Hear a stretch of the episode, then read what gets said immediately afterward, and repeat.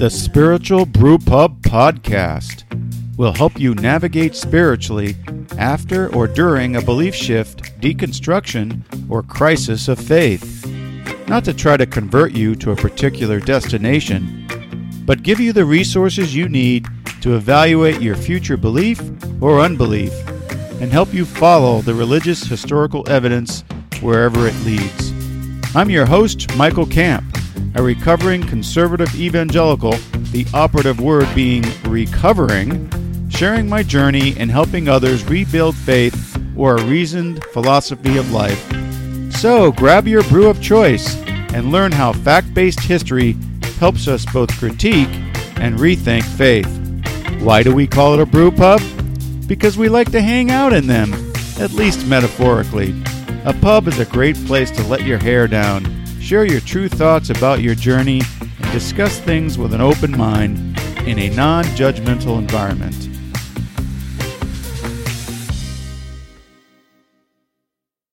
Welcome, everyone, to the Spiritual Brewpub. I'm your host, Michael Camp, and today we have an absolutely amazing guest with us, David Gushee. He is a professor of Christian ethics at Mercer University and the Free University of Amsterdam. He's also a senior research fellow at the International Baptist Theological Study Center. That's a mouthful. So in other words, he's a lot smarter than I am. David, welcome to the podcast. Michael, it's good to be with you. Thanks for wanting to speak with me. Yeah, this is going to be a great conversation. I wanted to, highlight what we're going to talk about is your book here, Defending Democracy from Its Christian Enemies. And I really like the way it's worded here, that we're really going to be try to be advocates for sane, ethical, compassionate politics in a world where many Christians are instigating discord and vying for power. And I would add that many Christians are becoming more retributive in their politics and their worldview and theology. And then finally, our goal really is to get some insight into what democracy is truly meant to be. So thanks for being with us. I saw you speak at the Wild Goose Festival, and I saw your book, and I've seen your name around a lot. So I'm really glad that I could finally connect with you. I thought where we would start is to get our audience an understanding of what your background is. The line that I have here, I can actually relate to. I just have to change a couple words, and it's pretty much me.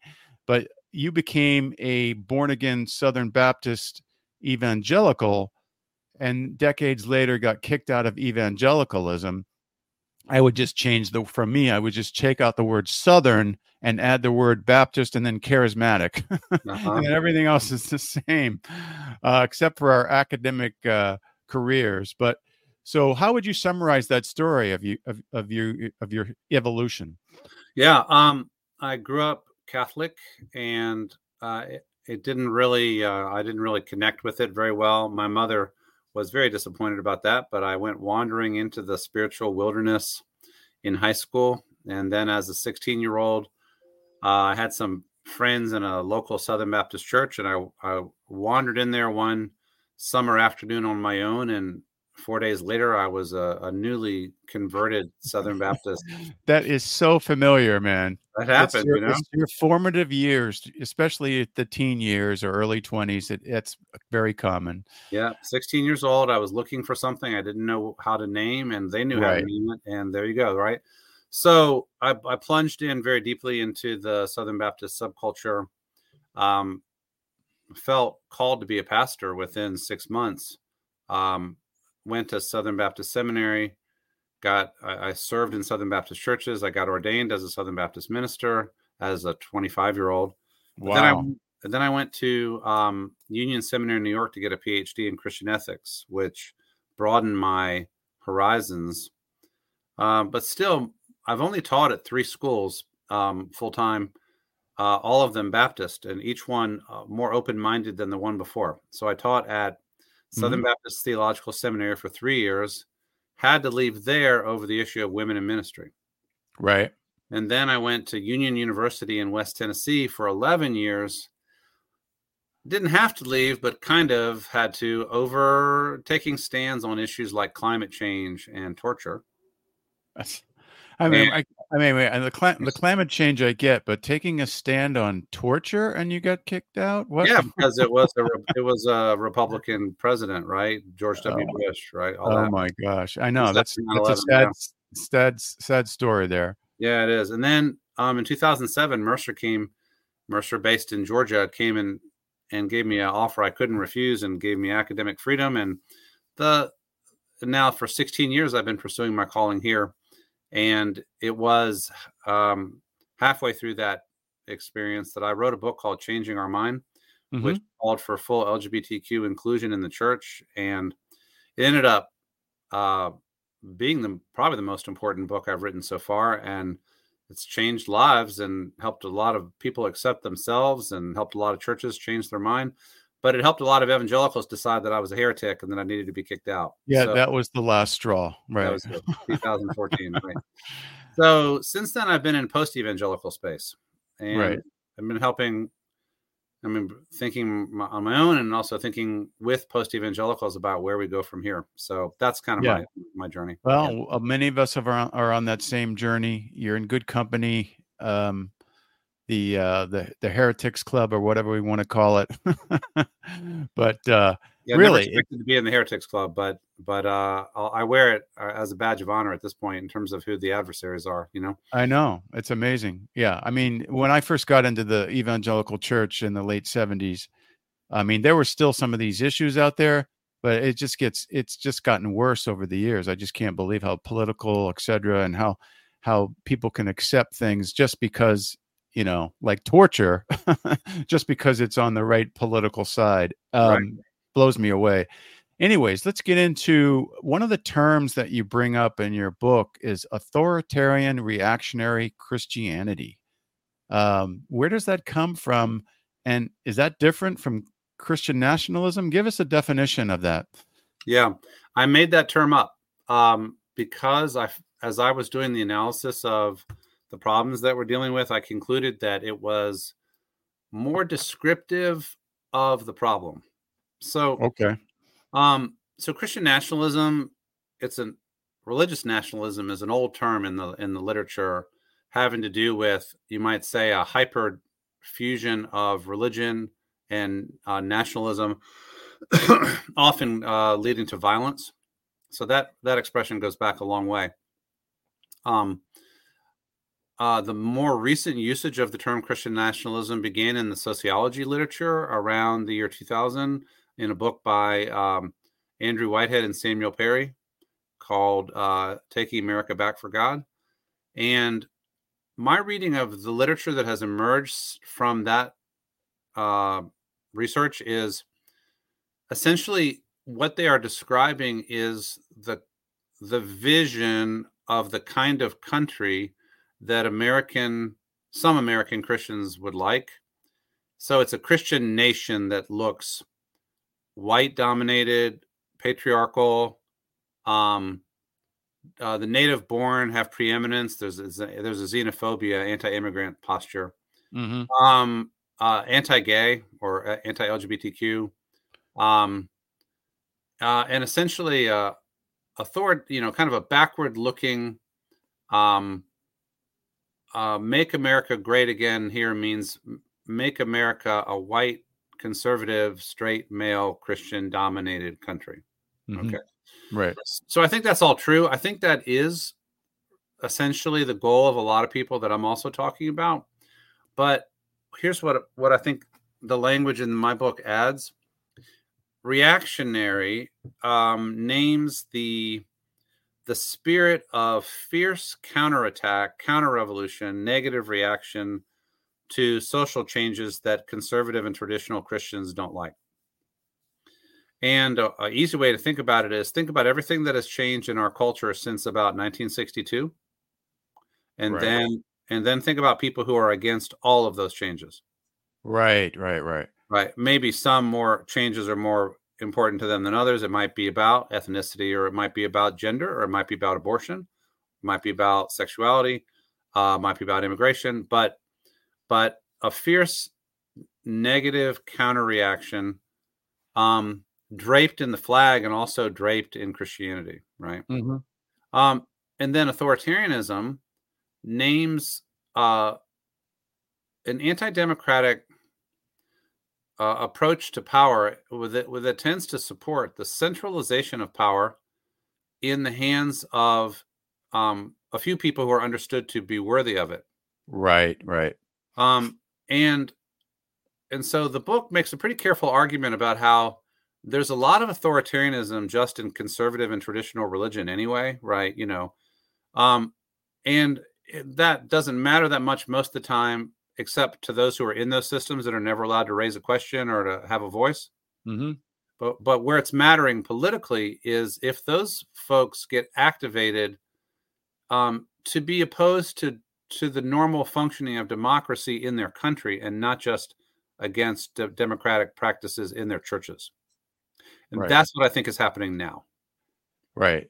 So fueled by fierce negative reaction to cultural changes they don't like, attracted to authoritarian solutions because they've lost confidence in democracy, and they're mobilizing now politically in a way that threatens democracy. That's my argument.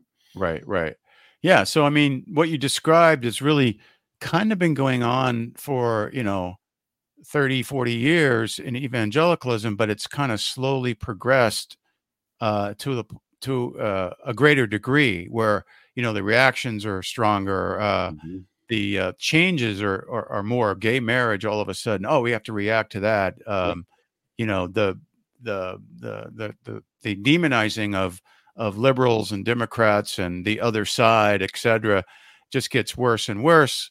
Is this what you're describing? Yeah. And I actually show in the book that you can see negative reactions to modern changes on the part of traditional Christians as far back as the early modern world. Right. You can see it in the 17th century, in the 18th century, in the 19th century. It's not a new phenomenon. Not a new phenomenon. You can see it in different countries. Right. But I would say, yes. So, the Supreme Court says, oh, by the way, principals and teachers, you can't lead school-sponsored prayers, right? You can't do that. Yep. 1962. Right. Oh, all of a sudden, they're trying to take God out of the schools, right? Right. Civil rights movement. Immigration from the global South, the feminist movement, mm-hmm. abortion, you name it, right? Yeah. And I would say the continued defeat of the traditionalist side in battle after battle, state after state, issue after issue, the constant kind of regrouping to make a new counterattack and losing again. Yeah, I think it somehow has reached a critical mass, and the reactionary spirit is more angry, more fearful, and you might even say less in touch with reality than ever before. Yeah, it makes sense, right? I mean, really, it's a rejection of having a true pluralistic society where, you don't have to be the same religion, you don't have to be, just like us in the church or whatever, and just also...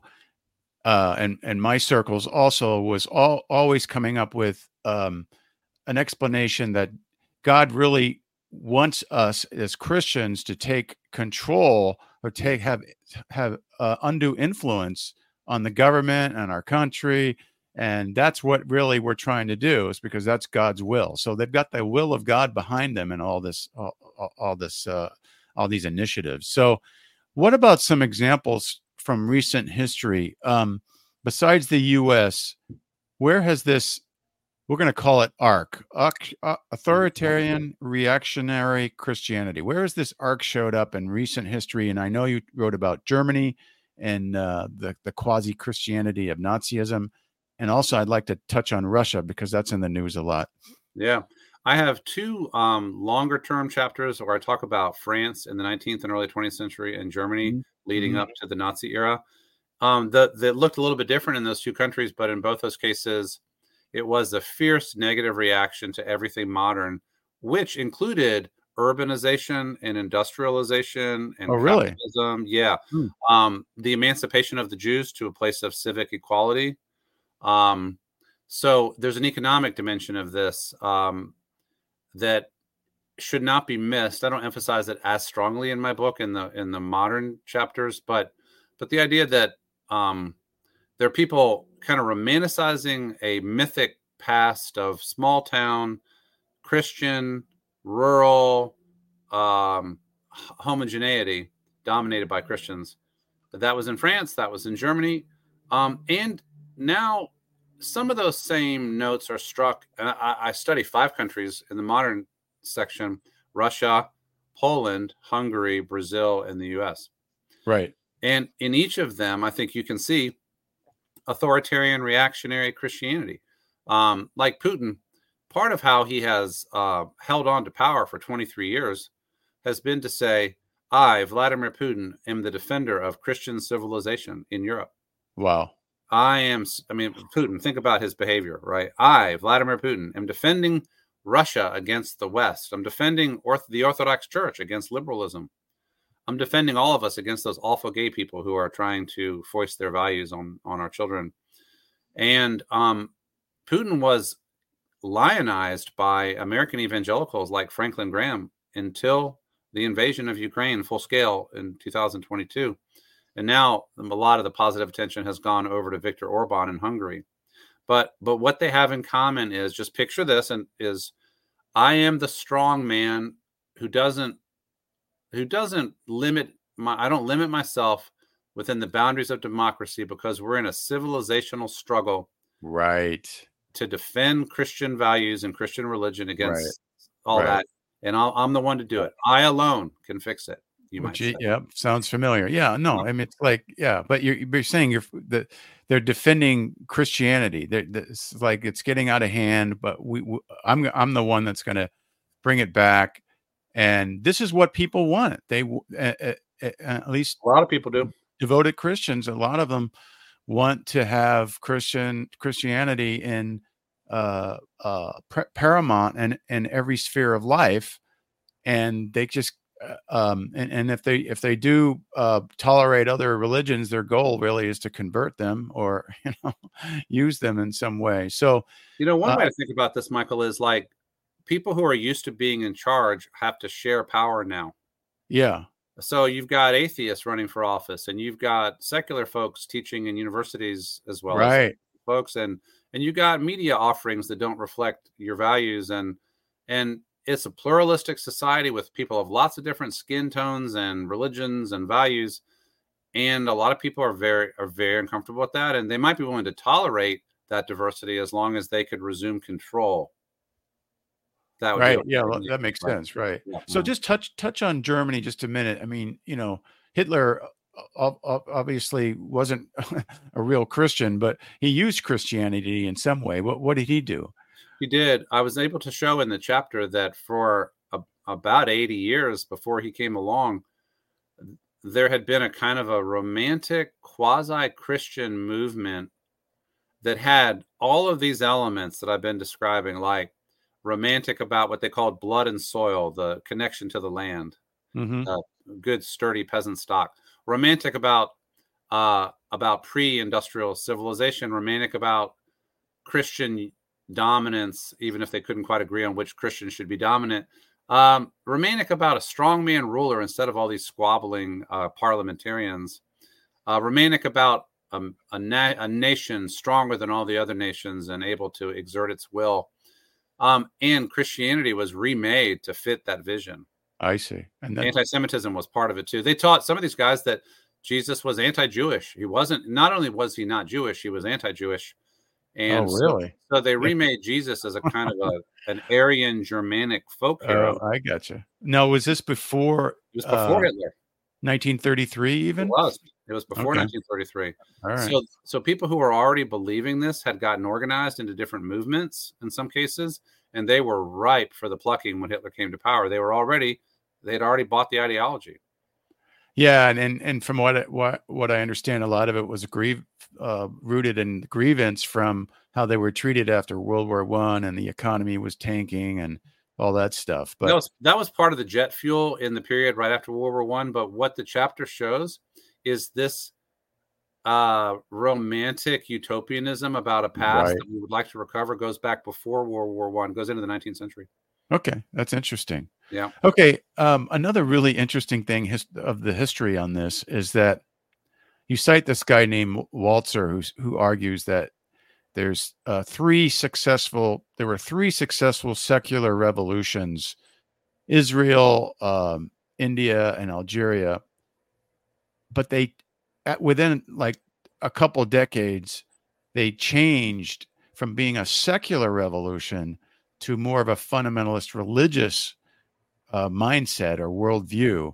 Yeah. And I want to ask you about that, how that happened in Israel, since Israel is in the news these days.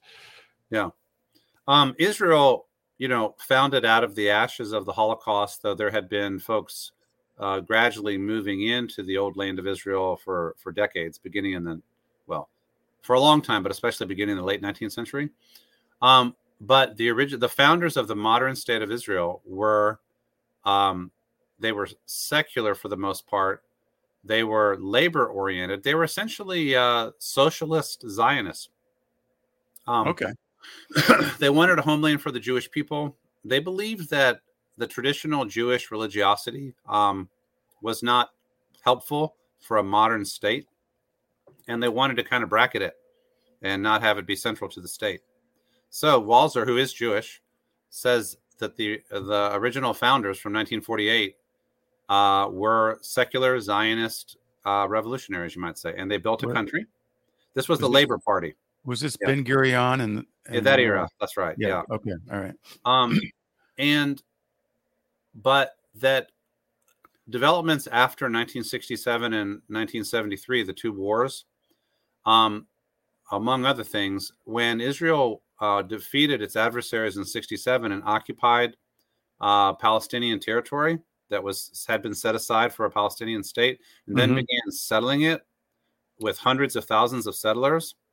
It took, Walzer says, generally a certain kind of person to want to go where they weren't really wanted, and to even do things that generally are understood to be against international law.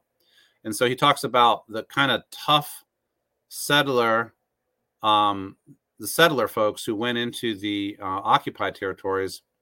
And some of these were secular folks, but a lot of them were religious Zionists. They were Jewish religious Zionists. They believed that taking the whole of the land between the Jordan and the Mediterranean was Israel's birthright from God. So from 1967 forward, and accelerating gradually in the decades, more and more of the population of Israel has become either ultra-Orthodox or kind of settler militant. Okay. But there's also plenty of people who have the older vision, who are secular, or who are more, they're not really militant in that way. They want peace with the Palestinians. And so Israel has been a very divided society for a while. And that was what the news was coming out of Israel before recent events, right? The protests in the streets over what Netanyahu's government was doing. Right. So one might say that Netanyahu and his cabinet in this last round represented a kind of authoritarian, reactionary Judaism or Jewish vision. Right. Yeah. Right? Yeah. Because he went really far to the right, and he apparently brought on some questionable characters into his government. For sure. Outright bigots, etc. Right. Yeah. So that helps us understand what's happening now, because that kind of cabinet has had people in it who have been, I think, intentionally provocative and inflammatory of Palestinian sensitivities. Oh, okay. In the West Bank, and also at the in the very sensitive area around the Al Aqsa Mosque in Jerusalem. Right. Yeah. So those things really had an impact, and this was just in the last, I think, since the first of the year, right? That these taking place. Like, thousands of people going to the area up on the Temple Mount that was understood to be reserved for Muslims. If you visit Jerusalem, as I have a couple times, there's an area for the Jewish community at the bottom of that wall, and an area for the Muslim community at the top of the Temple Mount, where the Al-Aqsa Mosque is. And it's a very sensitive area, and the way peace is kept is everybody stays in their spot. But there have been people in this cabinet who've been kind of parading up there just to you might say, to create a provocation. Right. Now that's, yeah, that's very interesting and, concerning when you hear something like that. I mean, so, all right, what about, how does Christian Zionism play into this? Because obviously all of a sudden, not only are there Jewish people who are more settler motivated or religious, have some religious overtones, but the Christian right in the U.S. especially has just dove in and supported Israel for their own reasons. So what about that? Oh, it's an awful example of Christians doing some really questionable theology and having some really disastrous political consequences. Basically, the backstory here is, at a broad level, Christian sense of identification with the Holy Land because of, reading the Bible all these years, right? We know all these locations and we sense, we have a sense of, this is precious territory. This is Holy Land. Right. But then you also have the people who read the founding of the modern state of Israel in apocalyptic terms as ushering in the events of the last days. Mm-hmm. And most of those folks have also believed that, or acted as if, Israel reclaiming all of the territory of their historic homeland between the Jordan and the Mediterranean, the biggest extent, is part of God's will. In other words, Palestinians have been invisible in this story. Right. So it's a very part of powerful prophecy, prophetic. That's right. All words that are being fulfilled in this Israel coming and creating a new nation. Yeah, that's right. And so the idea that Palestinians would share that Holy Land just didn't compute. It wasn't part of the story. So now the fact that the end of this story for most Christian Zionists is Jesus comes back on the Mount of Olives and everybody converts. Yeah, that's a little inconvenient, but the impact of it is many Christian Zionists who are reading this story have been very hardline in support of very hardline Israeli policies. It's like they're living in a mythic apocalyptic world, but the policy implications of living in that world are really bad for the people who live in the actual territory right now. Right. Yeah, no, it's amazing. I think the phrase that comes to me in these situations is the ends justifies the means. So you've got people who claim to follow Jesus, in this case, who taught us to love our enemies. But because this is part of the prophetic will of God, well, and this is going to, usher in the return of Christ. Well, we can do these things, these other things that are, more hardline and more retributive. Because of that. I mean, maybe they don't say that out loud or think that, but that seems to be what's going on. I would say ends justify the means thinking is growing in the part of the Christian community that we're talking about here. Not just there, not just on this issue. Right. So, all right, since we have this Israel-Hamas, this terrible war going on with Israel and Hamas, just, and you're a Christian ethicist, so, what are your thoughts on a Christian response to this war? Christians should be on the side of peace and freedom and dignity and justice for every human being and every group. Yep. The original UN plan was that the new state of Israel and a Palestinian state would share that territory in the land between the Jordan River and the Mediterranean Sea. We should still have that dream. How to negotiate the exact territorial contours is a matter for the diplomats, but there have been a lot of missed opportunities to make peace, some really near misses. Yeah. I would say a long history of violence and counter-violence, of insult and counter-insult and growing hatred and the radicalization of a part of both populations, Palestinian and Israeli, is a fact. And I would say that Hamas represents an especially radicalized vision that committed atrocious mass murder and every other kind of war crime a couple weeks ago.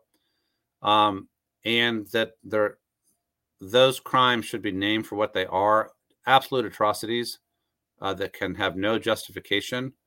But that if the answer by Israel is to bulldoze Gaza under rubble without sufficient care for the well-being of civilians, that is also not okay. Right. So we need to be supporting peace and dignity and justice for all, and listening to the peacemakers who are already on the ground on both sides, who have relationships, who are trying to help people dig out from their radicalization and move in a more constructive direction. And that's what we should be pushing for. Right. Yeah, it's very sad. I mean, it just seems like there's a war crime happens, and then the response is another war crime. And it's just, it's been going on like this for so many years, but it's very complex political situation. And I think, just having this kind of conversation about the background and, the historical events that happened that led to this really helps people to understand it and also come up with a better way to respond to it rather than just a retributive way. Right. Yeah. And just kind of being loyal to one side is not adequate. I mean, even just in terms of Christian ethics, because of the value and worth of all people. Right. Right. Yes. Right. And yeah. And you can find a way to be loyal to anyone who suffers on both sides, and really, and that's what we need to do. I mean, we need to, we can't be one-sided about it. That's the way I look at it. So I agree. Let's kind of pivot now and talk about how ARC, Authoritarian Reactionary Christianity, has emerged in recent years in the U.S. We've talked about it a little, but particularly since 2015, 16, during the Trump administration.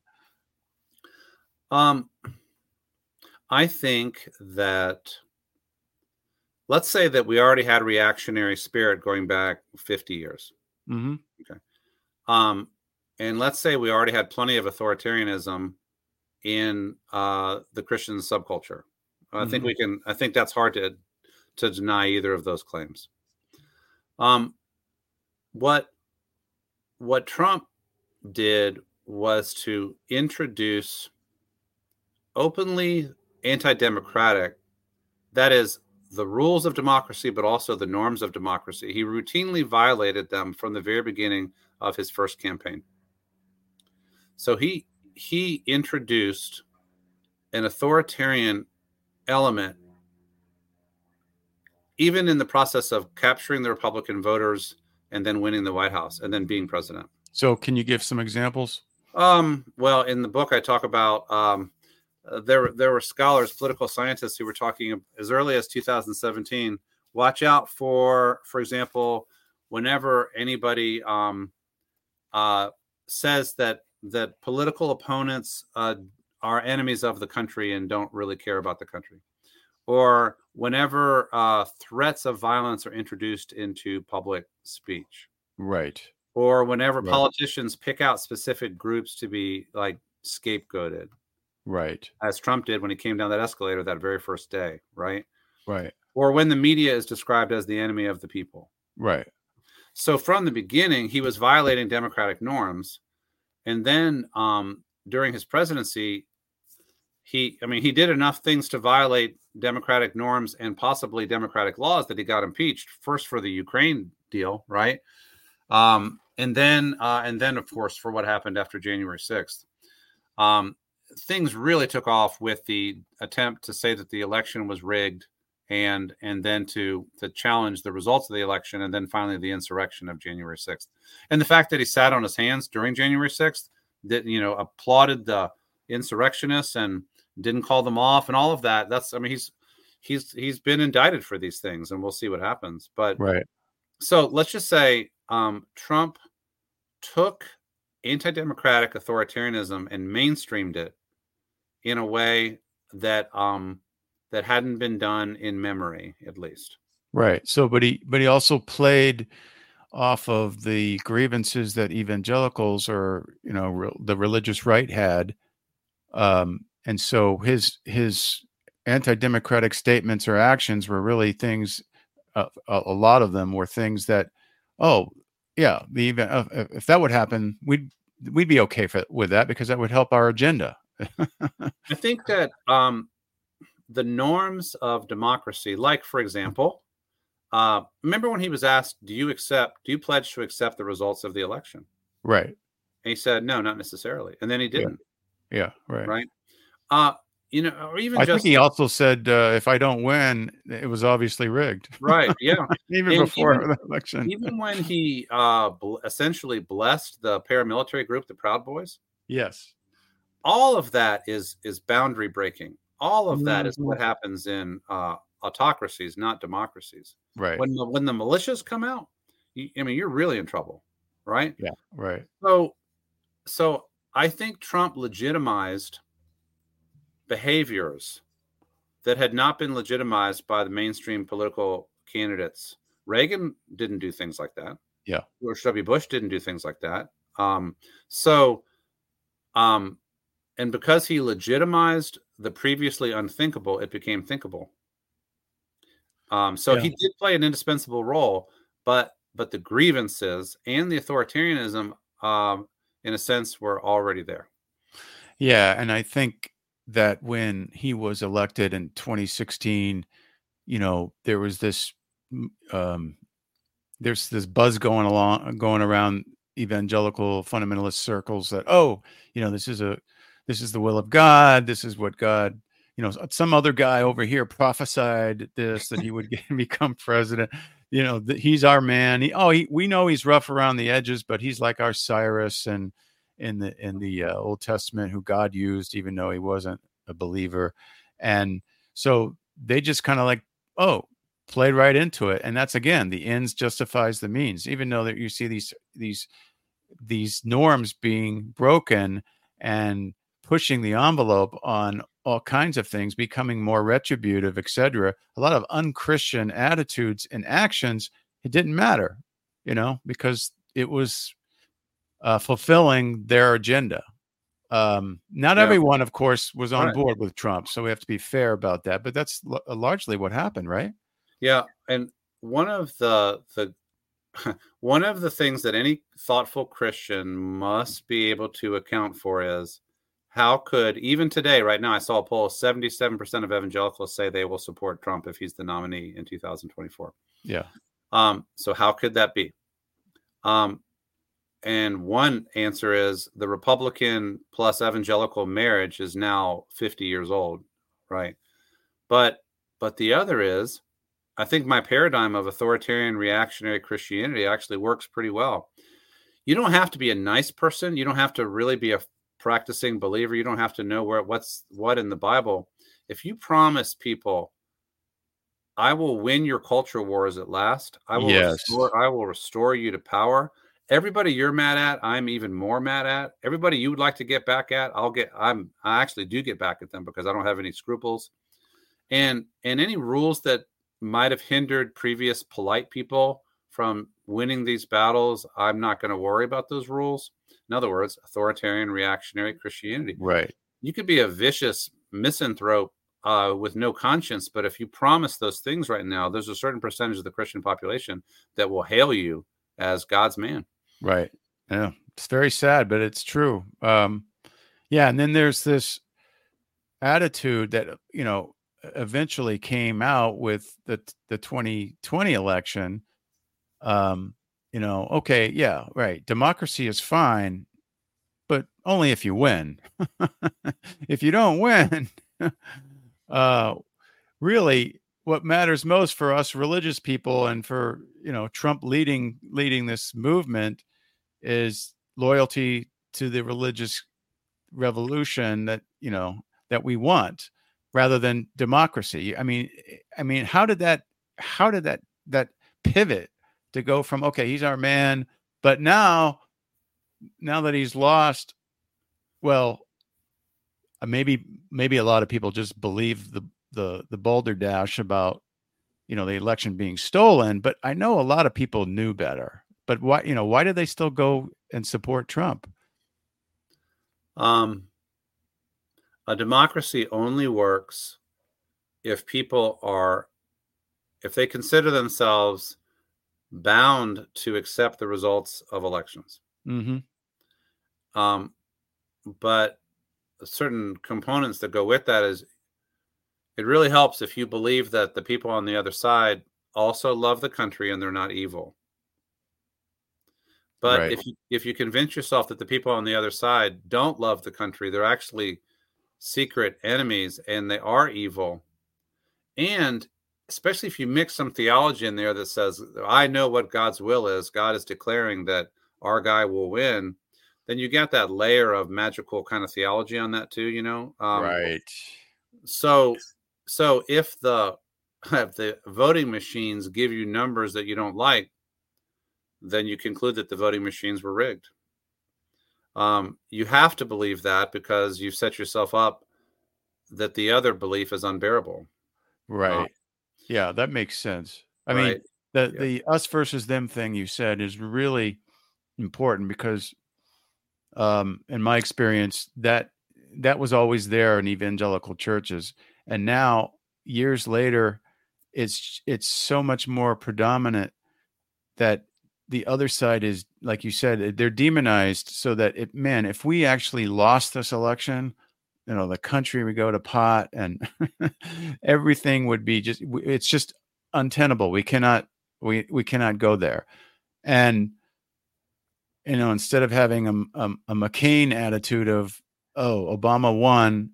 And people saying, "Oh, the country's going to pot." And McCain says, "No, we're going to be okay. He's a good man. We disagree on policy, but you know, all of a sudden that's out the window." Yeah, right? that I think, you know, think about. I mean, Romney was the nominee in 2012. He had that attitude, right? Right. McCain was the nominee in 2008. Yep.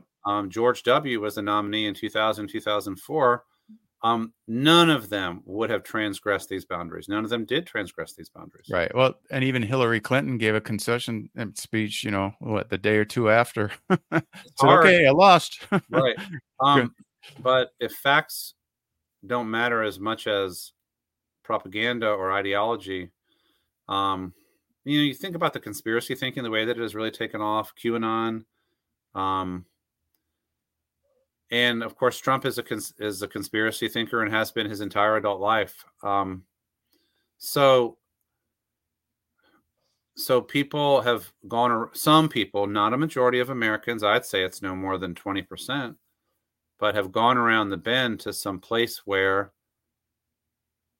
reality is unbearable. So they're believing a lot of fiction, including the idea that if things were fair, our side would always win. Right. And Trump is God's tribune in politics and stuff like that. It's an unstable and rather inflammable, you know, flammable mix to have in anybody's politics. It's really, really gross. So unfortunately, if Trump goes away, he's convicted and banished from politics.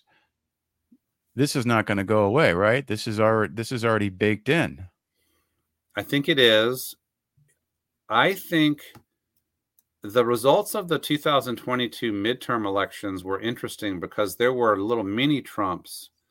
I talk about several of them in the book, like Carrie Lake in Arizona and Doug Mastriano in Pennsylvania. A number of these mini Trumps lost, and they lost in some cases pretty decisively.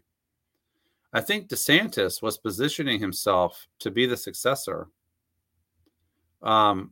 And may still be, but he seems to lack some of the magic, whatever the magic is that makes this work for Trump. Right. Yeah, he's not likable. Not likable. You can't. Trump is likable to some people, and not enough for DeSantis. Right. But authoritarianism is not going away.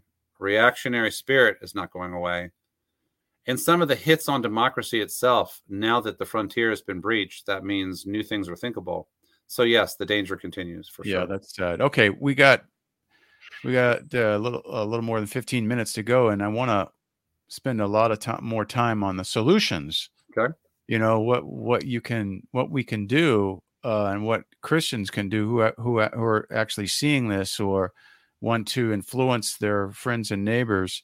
And you bring up a couple things, traditions. One of them is called the Baptist Democratic tradition, and the other one is the Black Christian Democratic tradition, and saying this, you know, even among Christians, we have a history of loving democracy and we're losing it. How can we get back to it? So how would you answer that? I like how you said that, Michael. We have a history of loving democracy. It's not all Christians. Right. In fact, I talk in the book about some Christians who've been showing for a while that they don't really want American democracy. They want something more like Puritan New England in 1690 or something, right? Or they want medieval France in 1200. But there are resources. And so I named three. One of them is the Baptist Democratic tradition. And it isn't only the Baptists. It's all kinds of congregationalists and dissenters that you begin to see emerge in England, for example, in the 16th and 17th century. They began arguing for things that sure look like democracy long before liberal and secular theorists like John Locke began writing their work. Okay. They said theocracy is bad because the state does not have the right, nor does it do well when it attempts to enforce religion. Mm-hmm. Right. They said the power should be diffused because human nature is sinful. You can't concentrate power in the hands of one person. Right. They said people have rights because they're made in the image of God. Right. So not including non-Christians. Including non-Christians. So right. First they were begging for their own rights. Please don't kill us because we do like adult baptism. Okay. Right. But then they were saying, but also don't kill the Jews and the Quakers and the Muslims and the atheists, because conscience, the right to freedom of conscience is one of the highest human rights of all. Right. Right. So they were the ones who began eventually saying, you know what we need? We need the state to get out of the religion business altogether. Mm-hmm. Okay. We need the separation of church and state so that the church is free. The churches, people are free to form churches that they believe in, and the state doesn't harass them, but it also doesn't tax to support them. And the state has plenty to do, like providing for defense and education. It's plenty to do. It doesn't need to be regulating religion. Right. So the Baptists, the Anabaptists, the Quakers, the ones who had spent a lot of time dying at stakes and stuff, or being thrown into prison, they began to offer the first case for what ended up happening in our country, a country in which the government is not officially Christian, but it's not hostile to Christianity, in which there's religious liberty, and in which the you might say the moral atmosphere of the country is set by the people. Mm-hmm. And the government of the country is actually led by the people instead of by the monarch. So I say everywhere that Christians still have in their marrow this democratic sensibility, it's a resource for democracy. Yeah, that's right. Okay. You know, well, talking about churches, you know, where like people get together and they form a church and they create a covenant and they write bylaws and they pick ministers and they run their own affairs and have done for hundreds of years. But you're talking about congregational polity in yes. churches, right? Yeah, I am. So that's more of a democratic. It's not just the pastor and the rubber stamp board. It's the whole congregation voting on things. That's right. And the whole congregation deliberating on what we want to be as a people. And I guess what I'm trying to say is that is already there as a resource, but we have to protect it. Right. Because even in a lot of congregationalist churches, there is indeed the all-powerful pastor now and the rubber stamp board. Right. Yeah. Right. No, that's what my experience was, even though I think my Baptist church did have a congregational structure, I believe, but you also have the issue of like theology having to be the statements of faith and everything, and not having having non-negotiables that are kind of strict, et cetera. But that's another issue. But anyways, this is very interesting. You reminded me of Roger Williams when you started talking about this. Roger Williams. He's the hero of this strand of thought that I'm talking about. Yeah, he's a hero. He's, you know, he left the Puritans to form the Rhode Island colony and had some pretty radical ideas, like compensating the Native Americans for their land. Yeah. You know, as well as all the things you just talked about.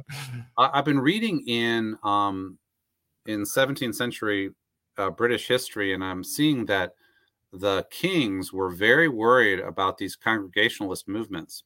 Yeah, okay. Because they understood that congregationalism had a democratic vibe to it. Mm-hmm. If the people can govern themselves in matters of religion, why do they need a king?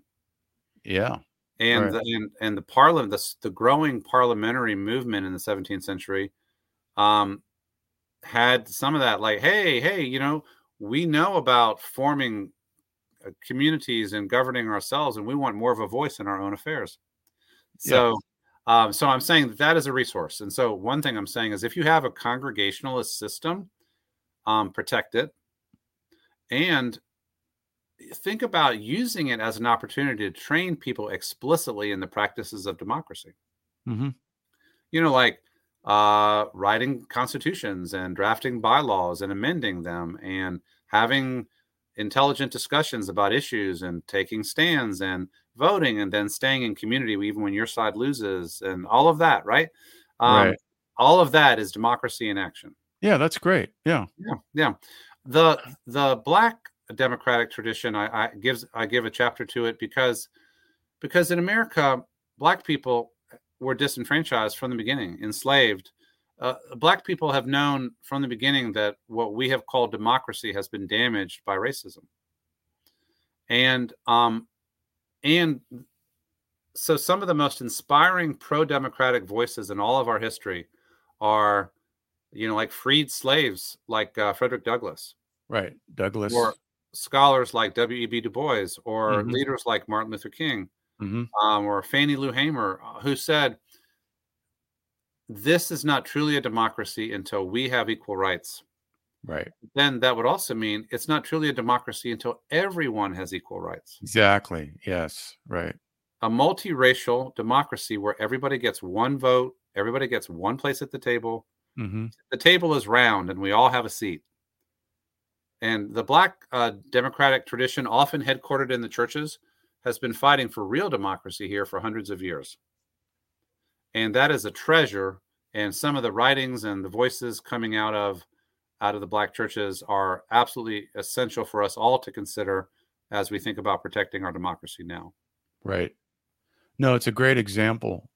And I think it always struck me in my evangelical experience that when I did encounter Black churches, they were quite different. Yeah, there's a different flavor there. And they were all always more, I don't know, social justice oriented. They seemed to me much more open. And then, like you say, they had a strong sense of what was fair for all of society because of their own experiences, you know, with injustice throughout history and slavery, et cetera. So they're also not likely to be romantic about the great old days of the past. Exactly. Oh, yeah, right. They don't think, oh, make America great again. Oh, you mean like the Jim Crow era? What are you talking about? Right. They have a counter history to the mythologized history of nostalgic white people. That's a very good point. Yeah, them. Absolutely. We need. We don't want to go backwards. We want to go forwards. Come on, guys. Yeah. Right. Yeah. So that's very interesting. I mean, how can these examples have influence on our society? What can be done? I closed the book by trying to retrieve the language of covenant, and to say, and this is not my own idea. Covenant, it was a concept from the Bible that the Puritans picked up to describe their political and religious vision. That is written into some of our constitutions, state constitutions in the U.S. Martin Luther King said we need a new democratic covenant. A new democratic covenant. I remember, I think it was I.F. Stone who said during the civil rights years, either this country moves forward to like essentially a new democratic covenant in which everybody is included, or we're going to move backward into fascism. Wow. And that's the, I think, the choice that we really have. And so I'm calling on Christians to make a covenant with their neighbors to defend democracy, to be committed to equal human rights and civil rights for all, to accept pluralism, to not have to dictate the values of everybody, to live out the way of life that we believe in without demanding that other people live out our way of life as well. Right. To protect religious liberty, real religious liberty for all, and to honor freedom of conscience, and to be committed to the common good of the whole society. This project, this backward-looking project of authoritarian reactionary Christianity, I would say is bad theology and bad politics. And right. So we have to consider it at both levels. It's bad ethics. It doesn't reflect love of God and neighbor. Love your neighbor as yourself. How would we like to be treated if we were the minority group? Right. Do unto others. Yeah. Yes. I mean, how simple is that, right? So what you just described, what I envision is that if there's a document, a case for, Christian democracy, a Christian perspective on democracy, and getting churches to covenant to agree to this, because it's, appealing to the teachings of Jesus, appealing to history, appealing to logic, appealing to, justice for all, et cetera, some of the foundations of our country. Is there anyone doing this? Is anyone saying, hey, here's a document, let's talk to churches about this? I'm not aware of such a document. I'd be happy to be in any conversation where it was being developed. I imagine there will be things in the upcoming election year where people will work on, various kinds of documents. And in one sense, my contribution to the conversation is this book, right. Absolutely. I'm saying, hey, let's do this. We can do better, and we must do better. And so I hope that maybe some of the concepts that I've been able to name and to retrieve here can be part of a constructive conversation in the upcoming year and in years to come. Right. Good. Okay. So anything else you want to add that you covered in the book that we haven't talked about? I think I would want to leave people with hope. I think that 2020, 21, especially the insurrection, was a real shock to most Americans. And the sense of never wanting to go there again is pretty strong. And then in 2022, as I said, some of the people who were nominated lost, especially in swing states. So that, the 6 or 7 states in our weird electoral college system that helps settle every election, right? A lot of the people, the radical candidates, they lost, which gives me hope for how the elections will be administered in those states. Mm-hmm. So also Trump himself, there is some statute of limitations on Trump. He's not going to last forever. This will probably be his last election, no matter what, if he is the nominee. So I'm asking us to summon ourselves to defend democracy. And there's good reason to think that we can do so, but we need to mobilize and not take anything for granted. Right. No, I like what you said about being hopeful too. I mean, there are signs of hope, but then there's always, we just took a big step forward, and then all of a sudden it seems like we're taking a step and a half back or something. So it's tough to maintain some optimism about things, but I think we have to do that. I really appreciate your case for this. This is a really good case, folks, for getting back to some of our democratic values, and especially if you're a Christian, to embrace some of these things because of the heritage, the legacy of Christians embracing democracy, and because of the teachings of Christ and so forth. And I think this really resonates with a lot of ex-evangelicals who've come out of the church, but also can resonate with evangelicals who are concerned and aren't part of that. I don't know. What did you say? 70% who would vote? 20%. Oh, 77% right now say they will vote for Trump. Right. In the Republican Party or the church? 70%, 77% of evangelicals. Oh, wow. That's amazing. Right. That's right. Anyways, Do you consider yourself still in the evangelical movement, but on the fringes, or what? No, what are you? No, I think evangelicalism has made so many wrong turns by now. Plus, they kicked me out anyway. So right. I'm in the post-evangelical space, and that's where I belong, and that's cool. There's a lot of folks in that space for sure. Right. No, I agree. Yeah, I definitely agree. So, okay. Well, we are just about an hour in here, and this has been a wonderful conversation. So great to get to know you, David, and talk about your book. Folks, it's Defending Democracy from Its Christian Enemies. And where can you find it? I assume on Amazon, of course. Amazon, Barnes & Noble has it, independent bookstores. Yeah, it's out. And you can get audio, ebook, or print. Oh, you have audio now too. Yeah, great. And do you have a website where people can learn more about you? Yeah. DavidPGushee.com. DavidPGushee.com. Okay, great. Thanks again, David. It's great to have you on. And folks, until the next episode, enjoy responsibly.